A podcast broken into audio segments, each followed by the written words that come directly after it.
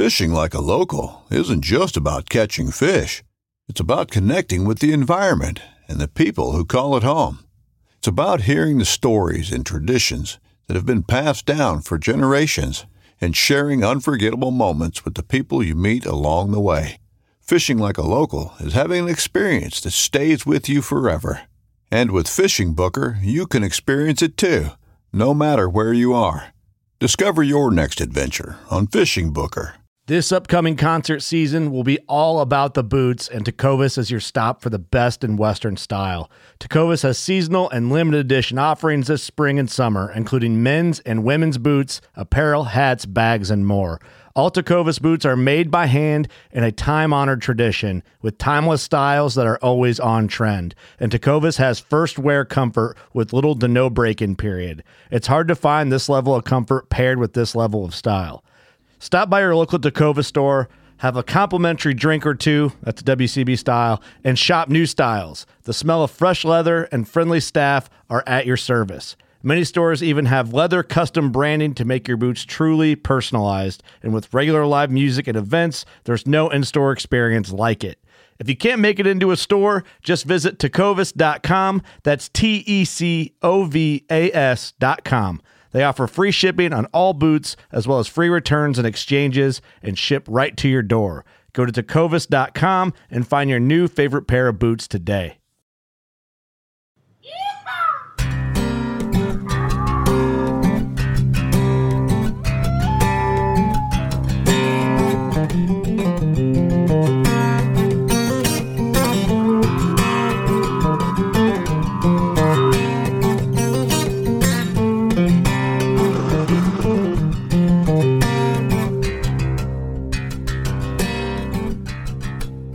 God, it's nice to be back in front of this microphone. I, I've missed y'all, and I'm sure your uh, lives haven't been quite the same ever since uh, we put out the last, po- last podcast. Lord help me, the words they're failing me right now. We have uh, we've been absent for about ten days now. We took a nice little break for Thanksgiving, and uh, we're back. I know I promised y'all an episode Monday, but Podbean was not cooperating with us, and we had some problems getting in there and uploading the podcast for you to enjoy. But that is now resolved, and uh, you're listening to us live. Live right now. This is not really live, but. Anyways, guys, Leighton wasn't able to meet me for this interview. Preston and I, the guest that we have on the show tonight, he we set up a good time and, and Leighton got caught up. He's having some problems with his shoulder and he's having to see the doctor and that's got him behind on work. So I'm running solo tonight and I'm gonna keep this short and sweet and to the point we want to thank y'all for being a part of the Chasing Tails podcast. You know, Leighton and I look at the numbers that come in and we look at the states that we've captured. We're only missing uh, three states in the entire country right now, and that is just awesome to have 47 people. I'm sorry, 47 states with people in there that find value in what we're putting out there in, in 17 countries. I mean, that's just incredible. I, I'm, I'm overwhelmed, and thank you so much for taking the time out of your day to listen to our show every time. Just a couple quick things. One, we do have a live uh, website, www.chasingtailsoutdoors.com. I would love to have y'all visit and let me know what you're thinking. We got a couple things that are still coming out, a couple things that are coming down the pipe that I think uh, y'all might enjoy. A little story corner, uh, kind of blog thing where I'm gonna open it up for people to submit their stories, and and some of the guests that we've had on here are gonna also write stories. So if that's the kind of thing you're interested in, get on there and take a look, see what's going on, see what we're all about, and uh, we appreciate you. Um, we for those that have asked, uh, we have set up a Patreon account where you can go and uh, there's a tab on the website. If you'd like to donate to the show, you're more than wel- welcome to go on there and do so. Um, we're not asking for that. If you want to do it, we've had some people that have reached out, and I can't keep up with with all of all the folks that reach out to us, so I just figured I'd announce it if you're interested, if, if you've contacted me in the past about reaching out for the show or supporting the show, then uh, just see the donate tab on our website and you're good to go. If not, we're glad to have you anyways. Before we get to the show in the interview that I did with Preston, I just want to thank Wild Edge Inc. and the Bowhunter Box Club for, for sponsoring this podcast. Without their support, we wouldn't get out in the woods and do what we do and, and have some of the awesome gear that we do, and, and we wouldn't be able to bring this podcast to you. And that's our main goal. So uh, we want to thank both of them. And if you're interested in on our sponsors tab, I have uploaded the promo codes that we've worked hard to negotiate for y'all. We've got a promo code for Bowhunter Box Club and Wild Edge They're located on the on the website under the sponsors tab. The sponsors website's there. The promo code's there. You're good to go. So I told promised y'all I'd keep it short and sweet, and we're sitting at three minutes. So the guest that we're having on the show is Preston Mullins. You might remember remember him from episode 12 where he talked about public land hunting up in Ohio and Pennsylvania and what he has to uh, go through and just kind of we just kind of did like a, a general discussion about public land hunting there versus here. Well, this time on the show, he is here to to share an incredible story about a wonderful buck that he shot this year, and I'm sure you're going to enjoy.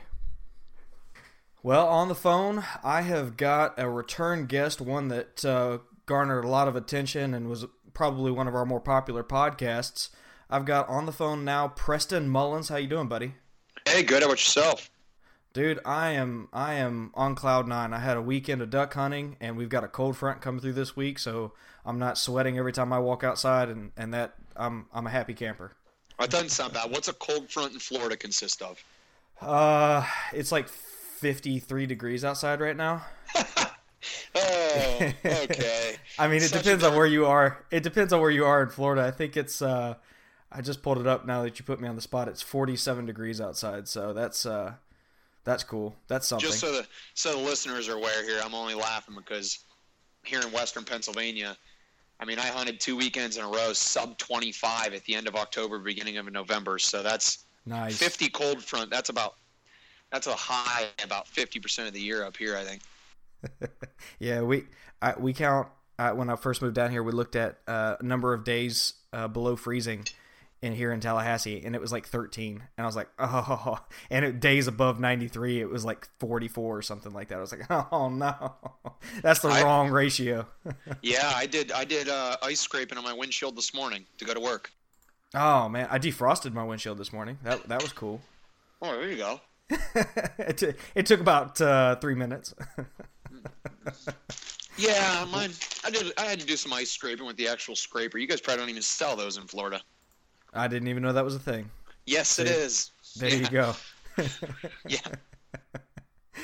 Well, guys, uh, if if you're new to the uh, if you're new to the podcast, we had or just you haven't got caught up yet. We had Preston on episode 12 and just so you know, he changed his Instagram handle. It used to be Crazy Four Times. Uh, now it is the DIY Hunter, right? Correct. Okay, cool, cool and uh, we had him on. We had an awesome conversation uh, about kind of everything. Just top, yeah, everything that he faced in the from his hunts in the Midwest to the Northeast. Um, a brief synopsis is you know Preston hunts public land whitetails pretty much anywhere that he can drive to, and he started to add, add some uh, Western big game hunting to that mix as well. So um, I, I highly I highly recommend going and following his Instagram. I know he's got some cool things uh, coming uh, down the pipe for, for him and, and his organization. So, as a matter of fact, you know what, Preston? Why don't you go ahead and tell everybody what you've got coming if if if uh, that's yeah, no, you want to? Yeah, no problem. Um, so basically, I just nothing crazy. I think I think there's tons and tons of guys out there doing the same thing me and a couple of my buddies are doing. But um, I just about a year or two ago just really started kind of getting into this social media thing. And last fall, I was like, you know what, we're gonna give this thing a go I've been self filming here now for about two, three years, but never took it real serious. And uh, I got a pretty good, pretty good buck on film last year, and sort of caught the bug to want to film. And uh, this year started taking it real serious. And go figure, it's been one of my harder, harder whitetail seasons probably in the last five years of really getting something in front of me. But it's beside the point. I have a couple friends that are also getting into it, and uh, we're kind of just putting together like a little bit of team, sort of a team of us friends here.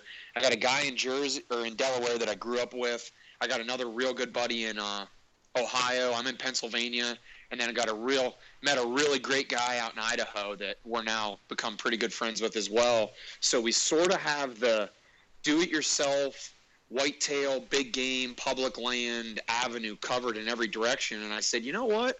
I let's let's let people see what we do. Let's see how they how do we scout. We're not pros. We're not killing 200 inch buck year in and year out, but we're killing animal. I mean, we're taking down good good whitetail for the areas that we're in. Um, kid out in Idaho does great with elk hunting. We had an awesome awesome elk hunt this fall, Uh, we already rebooked to go back out on public next fall. Um, and I said, you know, I, I'm just going to kind of get this thing going. And one kid's editing, uh, got a website probably going to be finished here real shortly. And it's just, it's called the DIY Hunter. And I'm not the DIY hunter. What we're trying to do is kind of culminate DIY hunting is everybody's a DIY hunter if they want to be. You don't you don't need to have a million dollars to go kill big animals. You don't need a million dollars to travel around. We're kind of going to show people how do we do it. And do we work hard? Yeah, we all work very very hard to be able to pay for our hobbies, but we also do it as cheaply as possible. Um, and, and we kind of want to expose that as a possibility to allow people to see how do we get it done and how do we do it? I mean, whether it's sleeping in the back of our truck for one night or where do we get tags at and why do we get them in which states and how do we run and gun and just things of that nature and really try to expose like the do-it-yourself market on a larger level across multiple states with us friends and just show show what we do. That's it. Nothing crazy. There's no sales pitch. There's nothing nuts about what we do. It's just takes time and energy. That's all. So that's all coming shortly. Uh, the YouTube page is up. We're starting to get some videos uploaded, and slowly but surely, hopefully by next season, really have a good basis of followers as to start letting the followers drive the content and the things that we're posting uh, is kind of our goal. Rock on. So, on that note, what states have you hunted in, and for what species? Um, at this point, this season, I've hunted this season specifically, or just period? Just this season. Because I know you mentioned you mentioned before we started recording that you've uh, spent uh, like a month and a half away from home. So I'm just yeah, I've been pretty running ragged. Um, we spent we spent quite a few days in Idaho in during archery rut for elk, and to be honest with you, it, three of us and we all shot arrows. So it was one of the most successful hunts ever without actually putting a tag on an animal, and that's a story to be said for later. But anybody who's ran around northern Idaho, full sprint up and down mountains. You're not you're not taking open shots. Um, but that was beside the point. We were we were in Idaho. Um, I came back and then I flip flop. I'll depending on the weather and what days I have off, I'll run between Ohio and Pennsylvania back and forth for whitetail. And then I went to Missouri over Halloween weekend and hunted for what five or six days. Came back and been running around between Ohio and uh, Pennsylvania, but I've spent very, very little time in PA this year, which is why the archery season's coming to the end this weekend, and I've not yet to tag out. I have spent very little sits in the state, unfortunately, and fortunately, because it allowed me to get elsewhere. But uh, the goal was late season Kentucky, and that's kind of coming to a halt now because I gotta I gotta fill my tag at home here. So Idaho, Missouri, Ohio, PA for this season so far, chasing around between elk and whitetail, and possibly, possibly going in late December out to Idaho to chase around whitetail. We'll see. I'm going to need to smack something in rifle season here for that to happen. So I don't know yet. To be determined. I think I think the important thing here uh, to, for y'all to take away is that uh, Preston is a real guy. He's a he's a working class fella, and nothing comes easy. And he's just willing to, I think, struggle through uh, sleepless nights and some uncomfortable conditions and a lot of travel to to do what I think a lot of us see people do on TV and think that it's out of reach. Correct. That's basically the point that I'm really putting this group together with to get across. Um, uh, now, granted, I'm not married. I do not have kids, and that makes things a lot more flexible. But I run a couple businesses, and it takes a lot of my time. And unfortunately, they're hand-on businesses. As a chiropractor, when my hands aren't on it, that business starts to slow down. However, one of my buddies has two kids, and he's an emergency room doctor on swing shifts. The other kid's in the contracting business with kids, and, and I mean, they still manage to also have time. So what we're trying to show is, I mean, even as much as you know, an emergency room doctor on swing shift, he still gets out. He will be completely sure. bogged down, tired, and you can see it on his face, and he's sitting in the woods. Um, same goes for my other buddy running around in uh, running around in in Ohio just dead to the world tired, but you know, his wife gives him some flexibility to be able to still get out and, and he does it. He does it. So we have kind of all the family and responsibility bases covered and yet we still I mean, Cam out in Ohio, he, he'd be a great guy for your podcast. He just gets it done. It's, I mean, I think he's got like eight or nine 140 plus inch deer in the last six years between Ohio Wow. and Kentucky. He just pounds, he just pounds monster whitetail.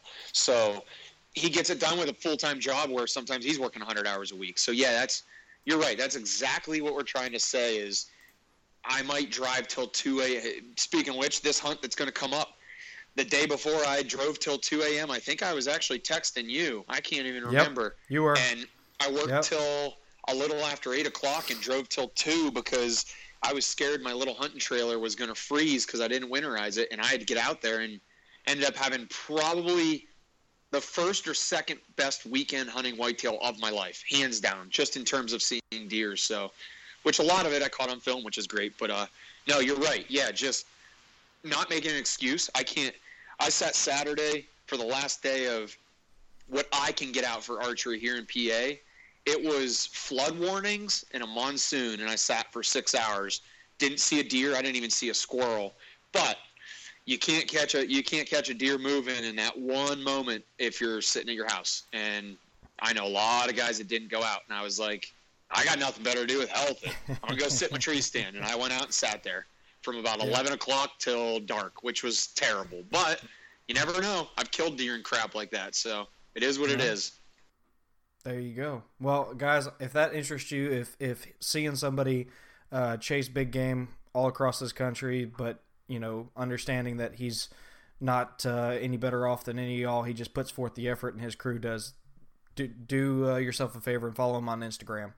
Um, but we we got you on the show to talk about a particular story about a particularly uh, phenomenal, in my opinion, phenomenal once in a lifetime buck.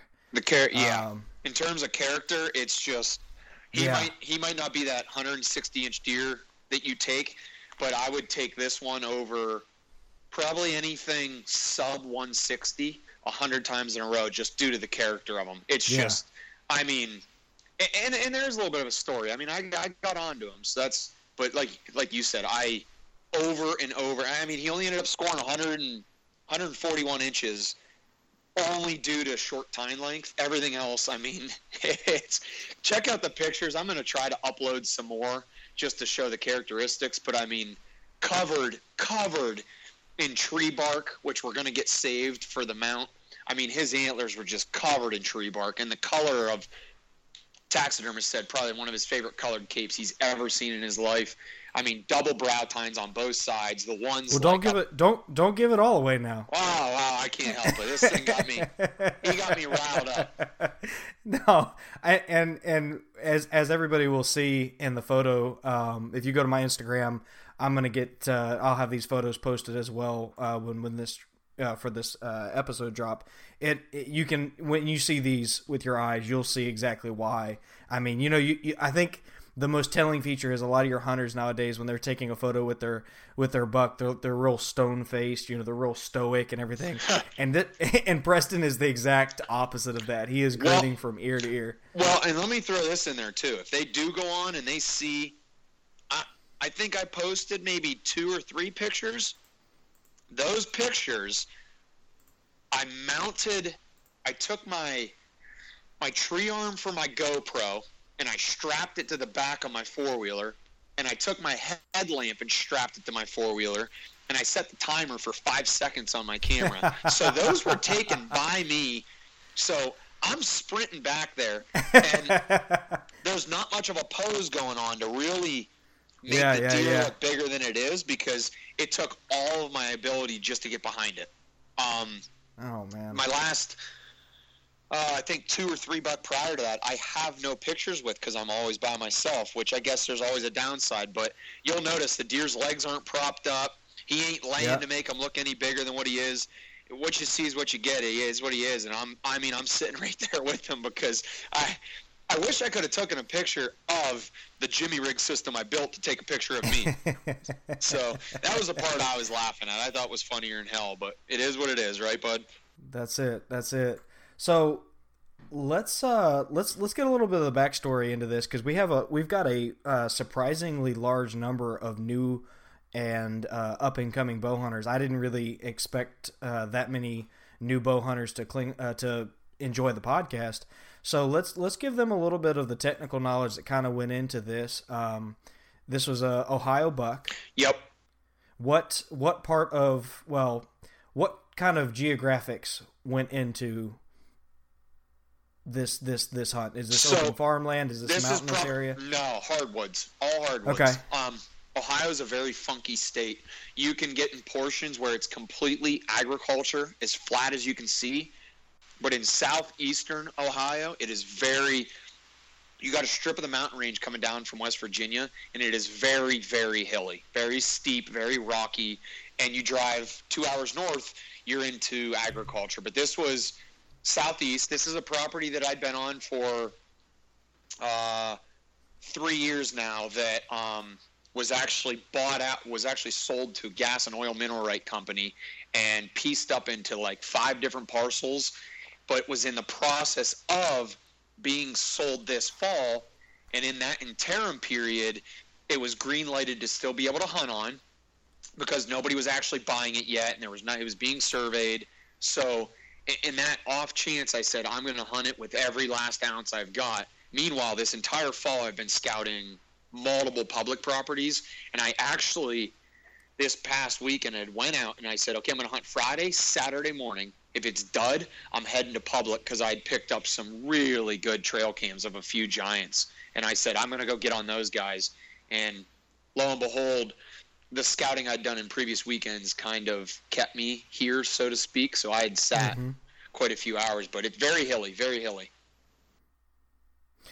So this um, that that's kind of catching me off guard. I think somebody else, I mean, it may have been Whitetail Experience, kind of mentioned the same thing, or maybe you had before. When I think of Ohio, excuse me, I don't really think of hills. you know, No. that it it, it kind of Most it always don't. throws me off. Most don't, but like I'm going to say southeast and south central until you get into the western portion. I could be wrong. I've lived here my whole life, but I think it's the bottom of the Blue Ridge Mountains run across. And if you look on a map, Ohio and West Virginia kind of interlock in a few spots. And I mean, they're not mountains by any means, like I'm used to in PA, but they're hills. They're they're big, big valleys and big drainages. And uh, I could drive an hour and a half to my buddy Cam's, and it's all agriculture, little fingers, little pieces of woods. So Gotcha. Ohio hunters, he's kind of one of the main reasons I brought him sort of onto uh, our group of guys because he has experience with a hunting style I've never been around in my life. Hunting fingers, agriculture. I I don't. That stuff's tough to me because I only know how to hunt the big hills and the drainages and the saddles. Sure. Um, he knows how to hunt that stuff. So it, it's an odd state. It's an odd state, that's for sure. Yeah, and, and I'd I'd like to one day, uh, maybe as soon as next fall, I'm gonna try and start getting out and hunting some different states. And you know, Ohio's on my hit list mainly because I've got a lot of family that's up in Columbus, and Well, Um, Cam's in Columbus. We're gonna have we're gonna have four or five public land spots within two hours of Columbus next year. We've already got them. It's just a matter of figuring out which ones do we want to hit and when. That's all. yeah, yeah, yeah.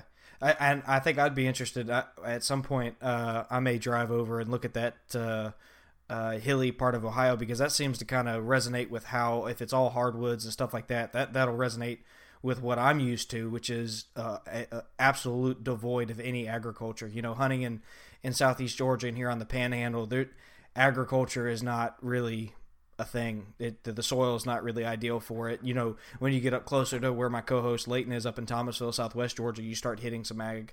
But uh, I think I think uh, that tran the transition from the the Georgia mountains that I'm I'm used to to there would be probably pretty uh, pretty probably pretty quick with a better opportunity at a bigger buck.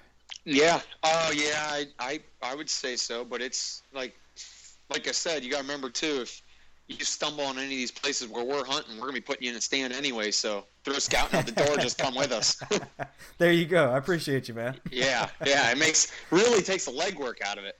Yeah, I, you know what? I'll just I'll I'll come hunting with the DIY hunter uh, outfitter, and uh, we'll we'll we'll throw you some some advertising. That's pretty much would be the goal because theoretically it'd be a it'd be a filming, hunting switch off. However many we just rotate shifts. That's all because that's That's what we're going to be doing next year. We're going to, we're basically going to all, all public land as of next fall, essentially. So, nice. Yeah. So I'm, it's going to be. I'm moving in a similar direction. It's going to be a change, but we're into it. There's big buck to be had. It's just a matter of uh, we're just getting tired of getting jerked around and people taking property and selling. You know, you're never going to lose your spot. You might be fighting guys, but you're not going to lose your spot. You just have to yeah. put in a heck of a lot. You know, with my camera gear and taking my hang on in, you know, I'm up somewhere around 45 pounds. That's not a mm-hmm. blast for a mile and a half going up into the hills. That's yep. it's brutal. Yeah, that doesn't sound like any kind of fun. But I, am with you. I've done it before. I I dabbled in it. Uh, no hills, but I dabbled in it with uh, you know just a cheap camera arm and a DSLR and my climber. And that when I put my pack on there and everything, not including my bow, it was 39 and a half pounds. I was like, oh my god. Yeah, yeah, it's it's rough. Oh. and I'm a and I'm a flatlander, man. You know, I'm down here at sea level. I I'm 35 pounds overweight, so one of my goals this summer is is to shed that and get my back and uh, legs conditioned to where I can start doing that a little more. Because that was the biggest deterrent. You know, you wake up in the morning, you put that 39 pound pack on your back, and you're like, oh, this this is really going to suck if I kill something. yeah, yeah, and that's and that's what kills me is my climber is only 14 pounds, but my right. hang on, my hang on's 13, but my sticks are another. Oh, mm-hmm. God, I don't know, 14, 15, because I refuse to go into deep into public with a climber because you don't know what you're going to get, and hang on, I can put in anything. So it's sure. the sticks are what kill kill me. But I got a pretty awesome packing system, and I'm going to do a uh, I'm going to do another video on YouTube here at the end of the season just to show how I how I pack the sticks with the stand, and then get it onto my backpack so that it's a one carrying system. It's kind of cool. Yeah. Works out well, but um, yeah, you know, I, would be interested in seeing that because uh, you and I talked in the off season about uh, the lone wolf versus the millennium, and that's a conversation for another day. But I'm I'm about 50-50 on getting a millennium and trying it for comparison's sake. You know. Oh it, God, uh, it's so awesome. I mean, my buddy just sat in mine this past weekend out on this Ohio property, and he was like, if if there was a pillow, he goes, I, I wouldn't be able to stay awake. I'm like, no, that's the tough part. It's very difficult. It's so relaxing and comfy. It's they're they're nice. Same weight, you know. It's just a different style of a stand, and it's not any more bulky or less. It just is what it is. Preference thing. I just I like the side pieces. I like where my arms can sit on something because my shoulders get tired on those little discs. And I'm anybody that didn't listen to the the last podcast. I'm a big sunrise sunset sitter. Like no ifs, ands, or buts. If I have the day, I'm sunrise to sunset, regardless of activity, because I too many times you bust a two o'clock buck taking a cruise and you just you, you wouldn't have got him coming out of the woods. So comfort to me is worth no price value.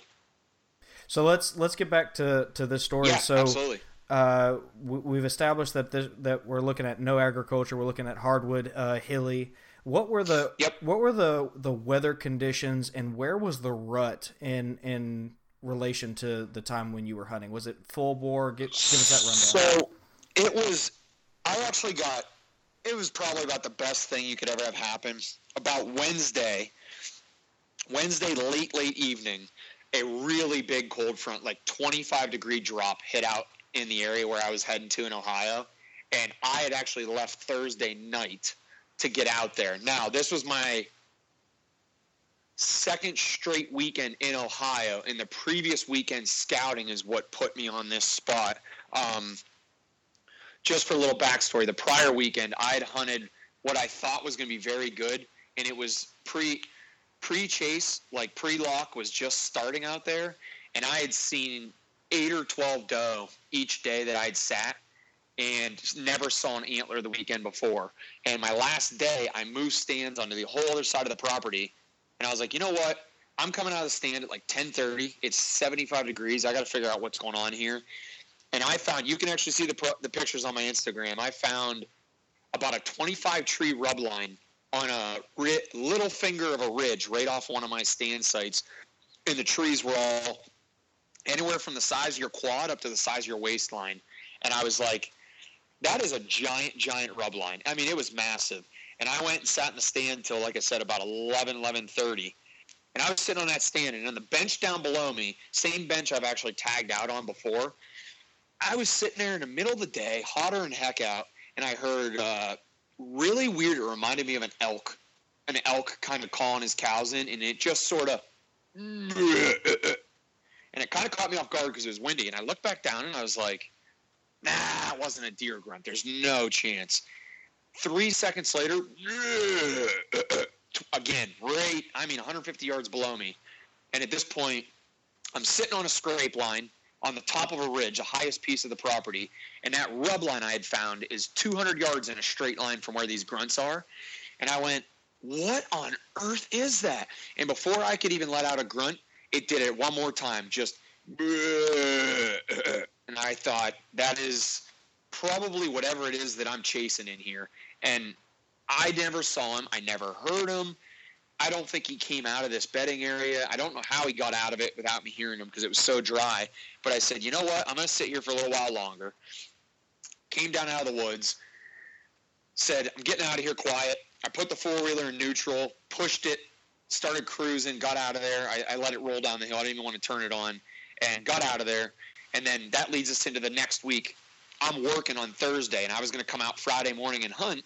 And that cold front had just hit, and it dropped. The previous Sunday was in the mid 70s, and I was to be hunting Friday in the mid 20s. So I flew out. I drove four hours out after work. I worked from nine to seven, seven thirty. Left, got out there Thursday night. Friday morning, I was like, okay, I'm gonna, I'm gonna go. I'm gonna sleep.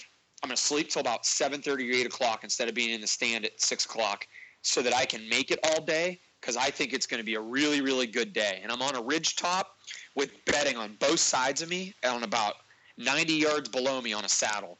And I've seen this spot get really hot in the past if there's a hot doe in there because it's thickets and they can just run these corridors north and south all day. And if it's a eastern wind, they're on the east side of the hill running above the thicket. If it's a western wind, they're on the west side. And I'm right on the top and I can see both sides. So I go up there about 8.30, 8.45 in the morning and I slow walk out this ridge and I had set a camera about two weeks before that I hadn't looked at, and I thought, okay, I'm gonna take a look at this camera, see what's on it. I pull the camera card.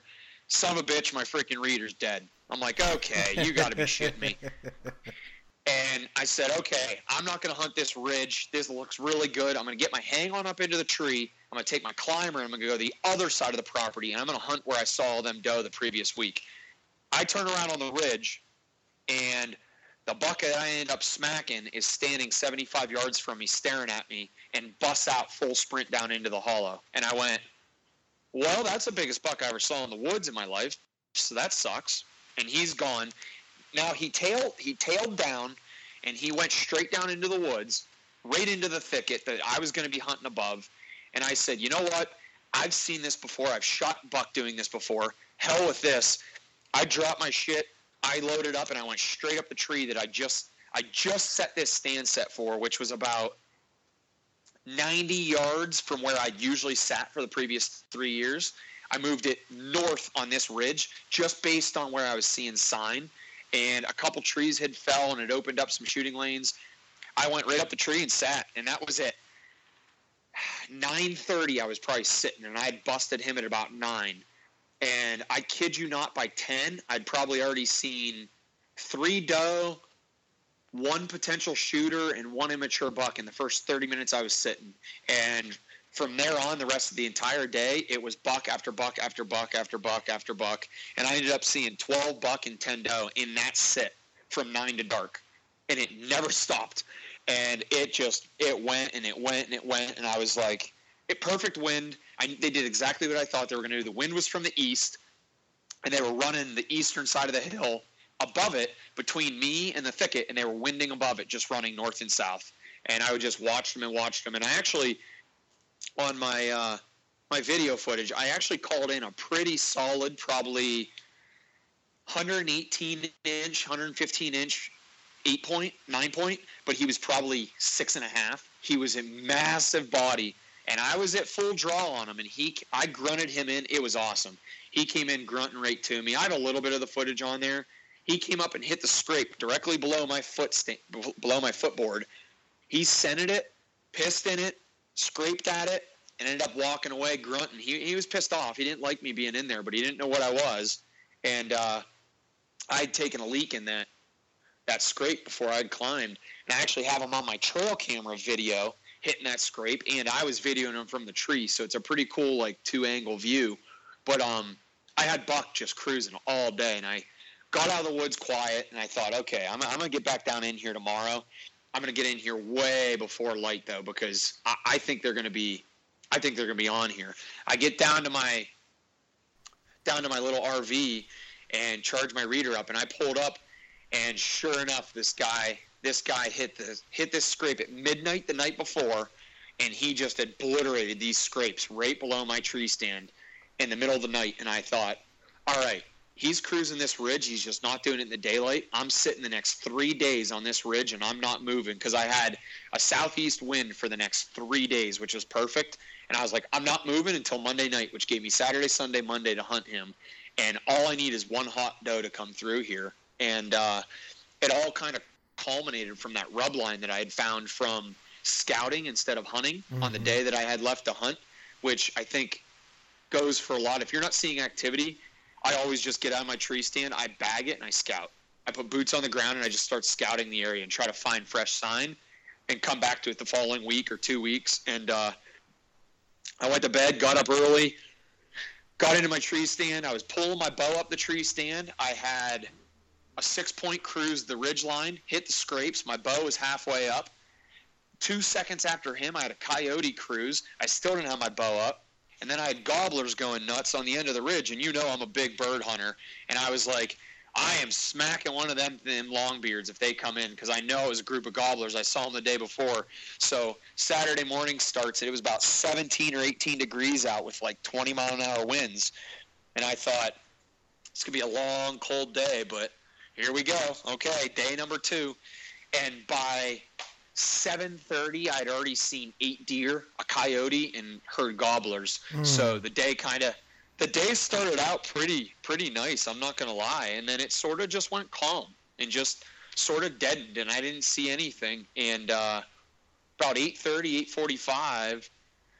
I stood up on my tree stand to turn around and face the tree because a lot of times when I take leaks out of a tree, I'll go I'll go on the tree itself so that it doesn't hit the leaves and make a ton of noise. It just runs down the tree. Mm-hmm. And I'm not real big concern of going to the bathroom under my tree stand because I've killed a million deer while peeing under the tree stand the whole time.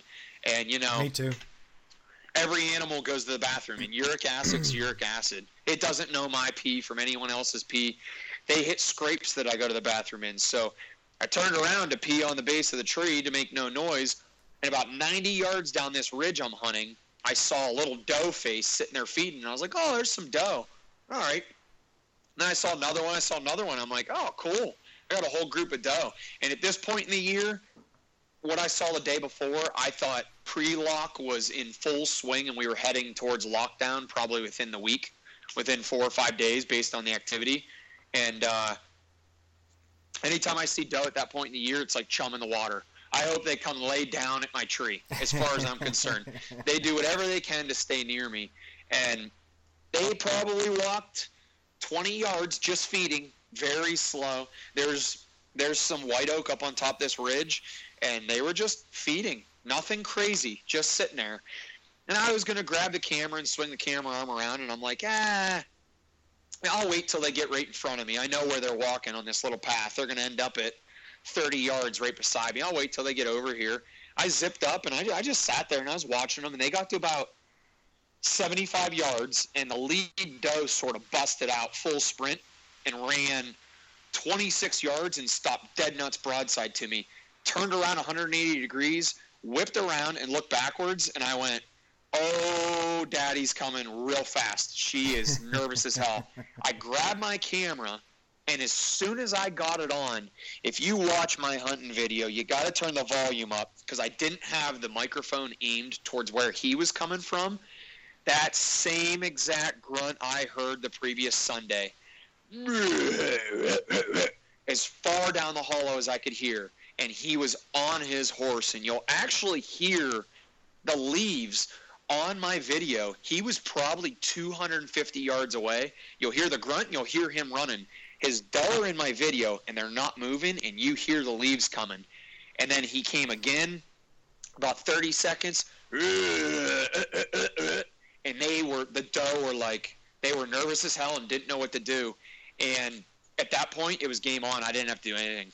I got the bow ready. I got the cameras all turned on, and he was coming on a freaking rope, and almost cost me that his doe was facing me because he came from the western point of the ridge directly at me. So when he comes into frame, it would have been a brisket shot, and I was at full draw debating it because my fear was his next step is going to be 20 miles an hour, and uh, he came in. I had four and a half seconds from when he came into actual view of which buck I knew that he was to when I shot was only 4.7 seconds, I think.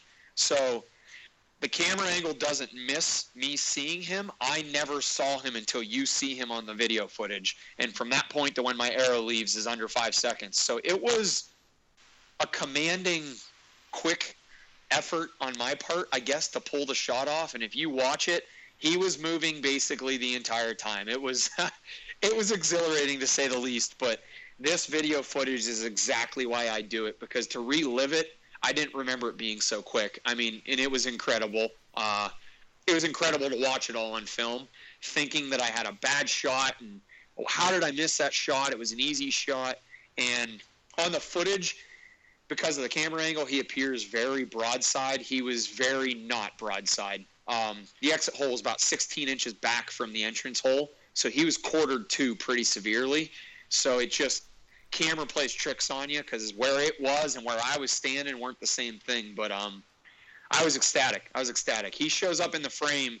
You'll see he comes out of the maple saplings, and that's it. It's it's green light city from there. But based on his grunt, I knew he was that buck from the weekend before, and I knew that had to be his rub line. And the fact that I saw that one on my trail cam footage, I, I just presumed it was him coming in, and I figured, okay, this is the buck I, I would have probably hunted till the end of the season. Let's go. And you know, a, a lot of times there's there's luck involved in hunting for sure. Something made me move that tree stand 75 yards north on that ridge. I don't know why.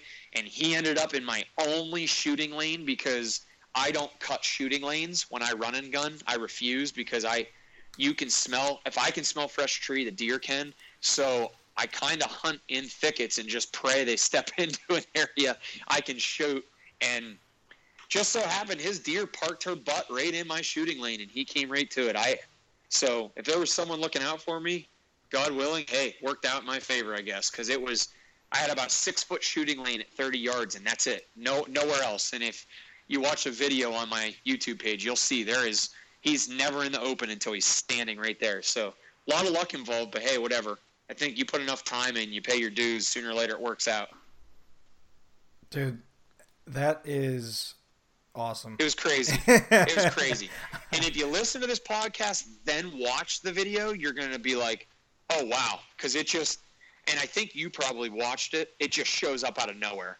And I mean, he comes in grunting, and boom, it's on. It's 25 seconds from when he first grunted to when I had an arrow in him. It, it, I mean, it was hunting, whitetail hunting is the most climactic sport in the world, I think. Yeah, it is, and and I'm sitting here kind of just grinning because you know we get a lot of people. We have we've had a we've had a, a pile of people on here, and every one of them you hear the same thing in their voice that you hear right now in yours, and that is just you know you can just tell that you're visualizing that entire situation as you're telling that story. You're completely reliving it to the finest detail, and it just it, it cracks me up because I can relate to that. You know, there's I don't have any I don't have any of this on video, which is something I plan to do one day because I'd love to be able to relive it visually and be able to see it, you know, and kind of On it, honestly, even having a camcorder out there and you don't get the footage on video, you know what's worth its weight in gold? Have it just running and you get the noise. Because listening to yourself and the stuff you said, you don't even remember saying some of your stuff. what watch my video. You'll see I called my buddy Cam. Here, he's in the tree stand, and they're on good buck, and they'd shot a coyote. You'll hear me pick. You hear his voicemail pick up, and I'm like, "What are you doing? I know you're not doing anything. Pick your phone up, you boner." And I mean, it's hilarious. I don't even remember saying that, but with just that camera rolling, yeah, it's it's worth its weight in gold because you just don't know. You don't remember reacting certain ways, and and anybody who hunts for the right reasons, you kind of black out and time warp.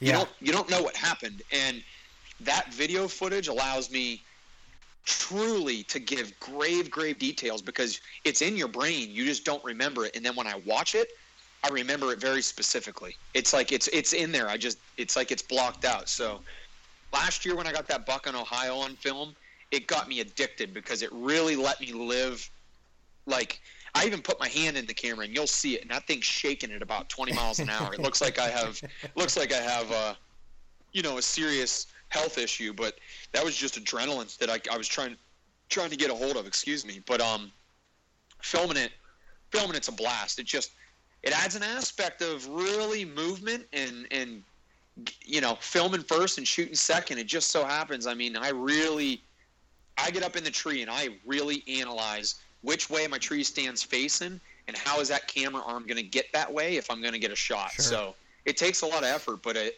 it's so worth it. It's so worth it. And you know, if if you do watch this video, it's I, I I think we did a bang up job for two rookies. We don't have awesome editing software. We don't have thousands of dollars in equipment. Do I have a nice camera? Yeah, because I realized that's a key to the whole thing. Is a good camera that picks up good sound quality. But um, as far as that goes, we're very inexperienced. We're just sort of winging it. But uh, it was the hunt was just to not have someone there with me was um pretty crazy. Now, one of the things in the video I do touch on a little, and if you watch, you'll see on my face fear, sadness, happiness.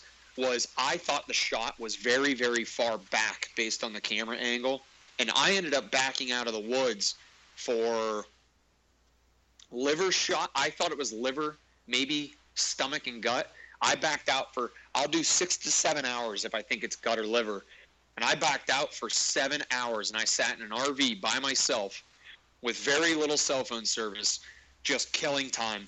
It was one of the most incredibly hard things I've ever done in my life. But Yep, um, there's a video I think of your tablet or your something, and you've got or not a video, but a photo of you like watching Netflix or something, right? Yeah, yeah, yeah. I uh, pulled a TV out from my truck that I had to take to one of my offices and was streaming my phone with a hotspot with very, very little signal. But I connected it to my TV with downloaded. Netflix lets you download now, which is Yeah. awesome. So I connected it to my TV and started watching downloaded movies. I don't even remember watching a single episode because I, I couldn't even I couldn't shut my brain off. But um, in, in hindsight, to fast forward past all that waiting, he was dead and piled up probably I don't know a minute after I had shot him. Once I got all his organs out of him, it was a straight through and through liver hit with the back of the front lung, and uh, the video just looks like it's really far back. And I actually even posted pictures of the liver shot because I had a couple people saying that's a bad shot. Why'd you rush it? Da da da. And it wasn't. It was through and through. One lung, full liver, and I actually the hepatic duct I actually clipped, which was a little bit of the smell I was getting, which is the duct that leaves the liver, so it does have bile in it. But um, the portal, the portal system, which is the blood supply for the liver, I severed right in half. So he bled out just as fast as probably a double lung, and he went 95 yards without a blood drop. Not one. That's a lot. I- Maybe 12 drops of blood, the size of a raindrop, in 95 yards, and he piled up in a weed pile. And on the video, I have live footage of me walking up, and you'll see any gutted or liver shot deer, they make a nice bed and they lay down in it, and that's where they die. He didn't do that. He went full speed, took out some logs, and buried up headfirst into a uh, into a briar patch. That's not a deer that was wounded. That's a deer that passed out and died from blood loss Yep. real quick. Yeah. And uh, he was so stiff, I actually couldn't bend his neck to get him out of the weeds. It wouldn't even wouldn't wiggle. I mean, I always say if their knees, I don't know what you call it on a deer, but the lower leg joint, if you can't if you can't bend that, they've been dead a long time. So Sure. uh, I was happy because I get very very bothered. That's the first deer. It's that seven buck in a row. The previous six, I've not had to track because I watched them die in front of me, which has been Ah. awesome. So I I don't. It bothers me to my core thinking about a deer being wounded and or hurt and going somewhere and laying down. I Sure. it's something about loving hunting them. It's going to happen, but um, it truly bothers me. Which I, me and you talked a little before on practicing techniques and shooting techniques, and uh, for me to my last six buck, I think six, six in a row to have double lung shots and have very well. Now last year I had a single lung shot, but it, he still was dead really quick. But uh, it, it's it bothers me. So I was glad to know that he expired really fast. Um, really fast. He honestly was probably dead before I went and got my arrow because there was so much blood loss. It just happened to be inside the chest cavity because sure. of the wound holes. So uh, there was a lot of lessons to be learned there where inexperienced archer, I don't know that you'd know what to do by yourself, mm-hmm. which thankfully archery hunting for 20 years taught me wait, wait it out. It's daylight. Everything's working in my favor. It's freezing cold out yada yada. Now there's coyotes, so I did go back in before dark because I'd seen coyotes that day, and uh, I started tracking, but I only found his path due to broken limbs, leaves being turned over. There was no blood. I, I found blood where I'd shot him, and then that was about it. I found a couple drops, which at least let me know he went downhill. But after that, it was turned over leaves, broken limbs, and honestly smelling just smelling stuff, seeing if I could smell him on anything. It was a hard track, and I know 95 yards doesn't sound far, but when you're covering every square inch for 30 yard circles, it took me. I tracked for about two hours to get that 95 yards, and then I could see him piled up his white belly on the other side there. So it was an interesting hunt. It was very interesting, but to do it alone, do it alone, and then I ended up quartering. I ended up getting his hind quarters off in the woods to get him out of there because it was just too much of a pain in the butt to drag him out on my own, which I know a lot of guys who will just muscle through it. Quarter them up if you know how. just quarter it up and get it out of there in two trips. It's a lot easier, a lot quicker. And get his back quarters off. You cut their that and the guts. You cut their weight down by almost half. Yeah. And then you get the back half out, the front half out, and there you go. It's definitely the, it's definitely the smart way to go about it. Work smart, not hard. Exactly. I agree completely. Well, so let me ask you this to, to kind of wrap this up. I like to ask this question for every for every situation. I just alter it a little bit. What's the one thing that you'd have to take away from like if you could only learn one thing from this situation? What would you take away from uh, this series of events that led to this harvest? You hit me with this one last time, I remember, and I had no idea what to say. One thing that I took away from this series of events. Who? Because I feel like the reason why I ask everybody that is there's always something to be learned. If every hunt, Absolutely. if every hunt can end, even if it doesn't end in a harvest, if it learns, if it if it if it left you with another piece of knowledge, that's just going to lead to success down the road. So, you know, I, it's always interesting to put people on the spot and see what they say. I would say missing that missing that shot would have taught me tenfold more about probably how to handle myself in that situation. Um, but the one thing, let's think here.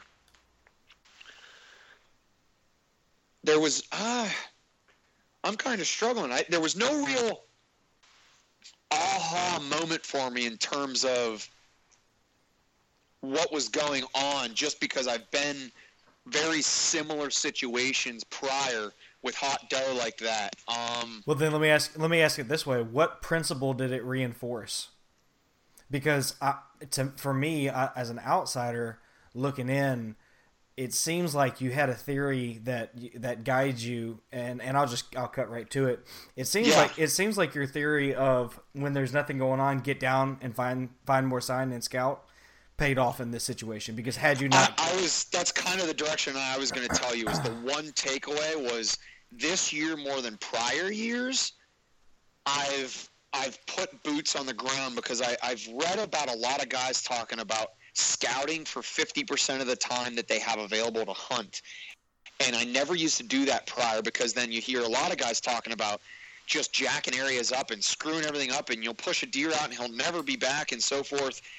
This buck was so hot, I might have been able to stand on that ridge in blaze orange with fireworks on my back, and he may have still came in because it was that irrelevant. But I was basically on the doorstep of his bedroom where he was hanging out, and it took a hot doe for me to land him.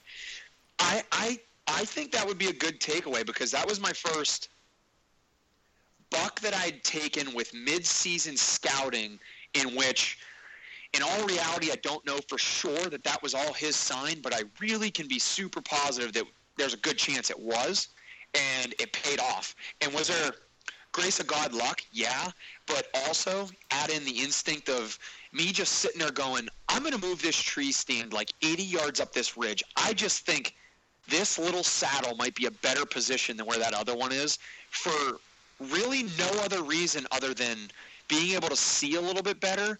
If you add that in, culmination with the weekend before, getting down, leaving the woods half a day early to scout for four Right. hours before Right. I left, put those together, fast forward a week, a couple hot doe, and right where 300 acres I decided to sit on this saddle, and he comes right to me.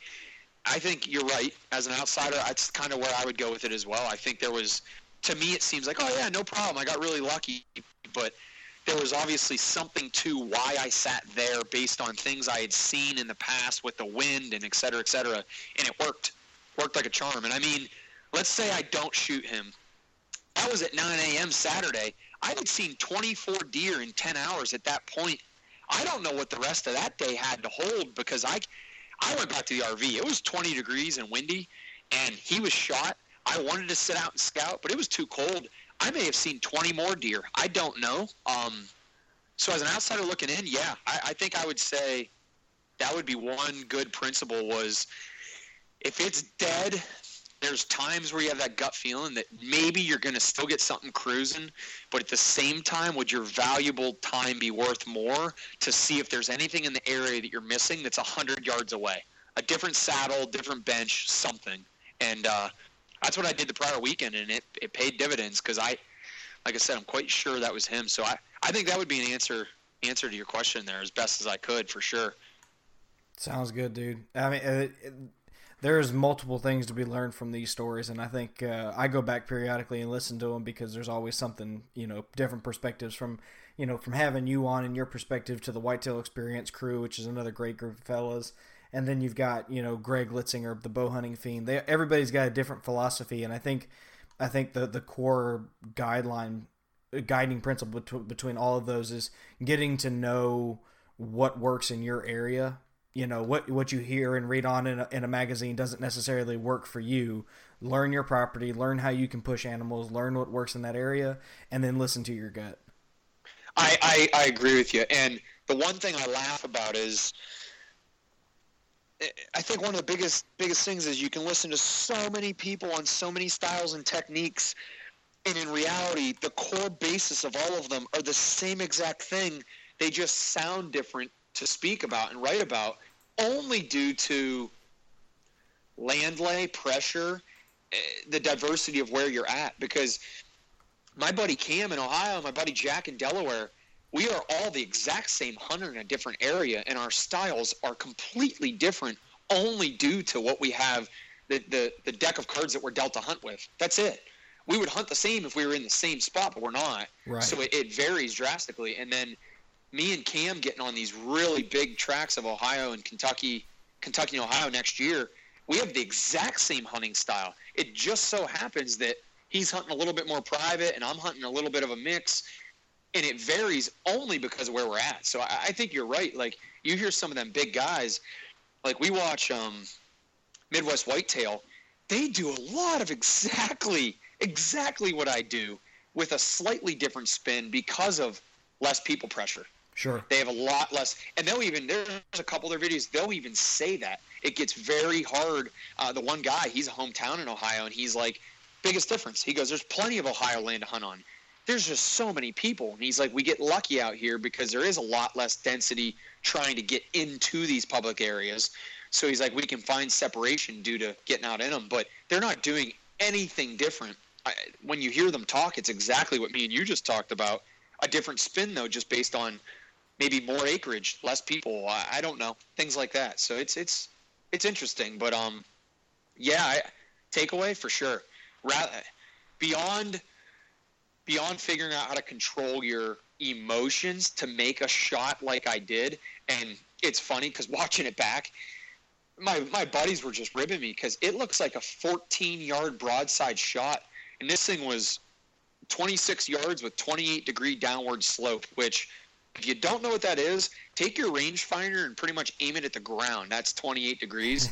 and with him moving like he was, there's a lot of like core shooting instinct. And I'm by no means toot toot this unbelievable shot, but your anchor points and how fast I pulled back and got held on him and eyeballed how distance it was and shot that that goes back to just pure basic 101 of shooting thousands and thousands and thousands of arrows so that you're comfortable enough to pull something off like that in four seconds, especially with your heart pounding. Yeah, man. We agree. We need to have you back on. There's a variety of topics. Every time we, we speak, we, we talk about a variety of topics that we could, uh, for days, uh, discuss. And uh, I think I think we should put our put our heads together and in the off season probably uh, maybe put to audio some of the things that you're going to be putting in blogs as well, and just try and increase that audience, man. I'd love to help get y'all as much exposure as possible. Oh, I'd love it, man. And I, I like I told you before, I started getting in getting in all your podcasts on my phone too because I got a lot of downtime when I'm driving. there's there's only so many songs on the top 20 you can listen to, and it starts to wear thin. So I do a lot of podcast listening. But yeah, no, I love coming on. I just love talking about the outdoors. Absolutely, brother. Well, thank you for uh, taking the time and uh, bear with me for for just a second, fellas, ladies. If you enjoyed what you heard, there's one great way you could say thank you. Go to iTunes and leave us a rating or review, and tell everybody else why you enjoyed this podcast. That that, that rating and review helps get us up in the charts, helps get us to the to the to the next level, and, and helps get the next generation of hunters the uh, access to our podcasts. If you do so, I will still send you a decal. Just please send me a message letting me know that you left us a re- uh, rating and a review and include your mailing address as well. I'll send that to you free of charge. Until next time, I'm Walt. Be good.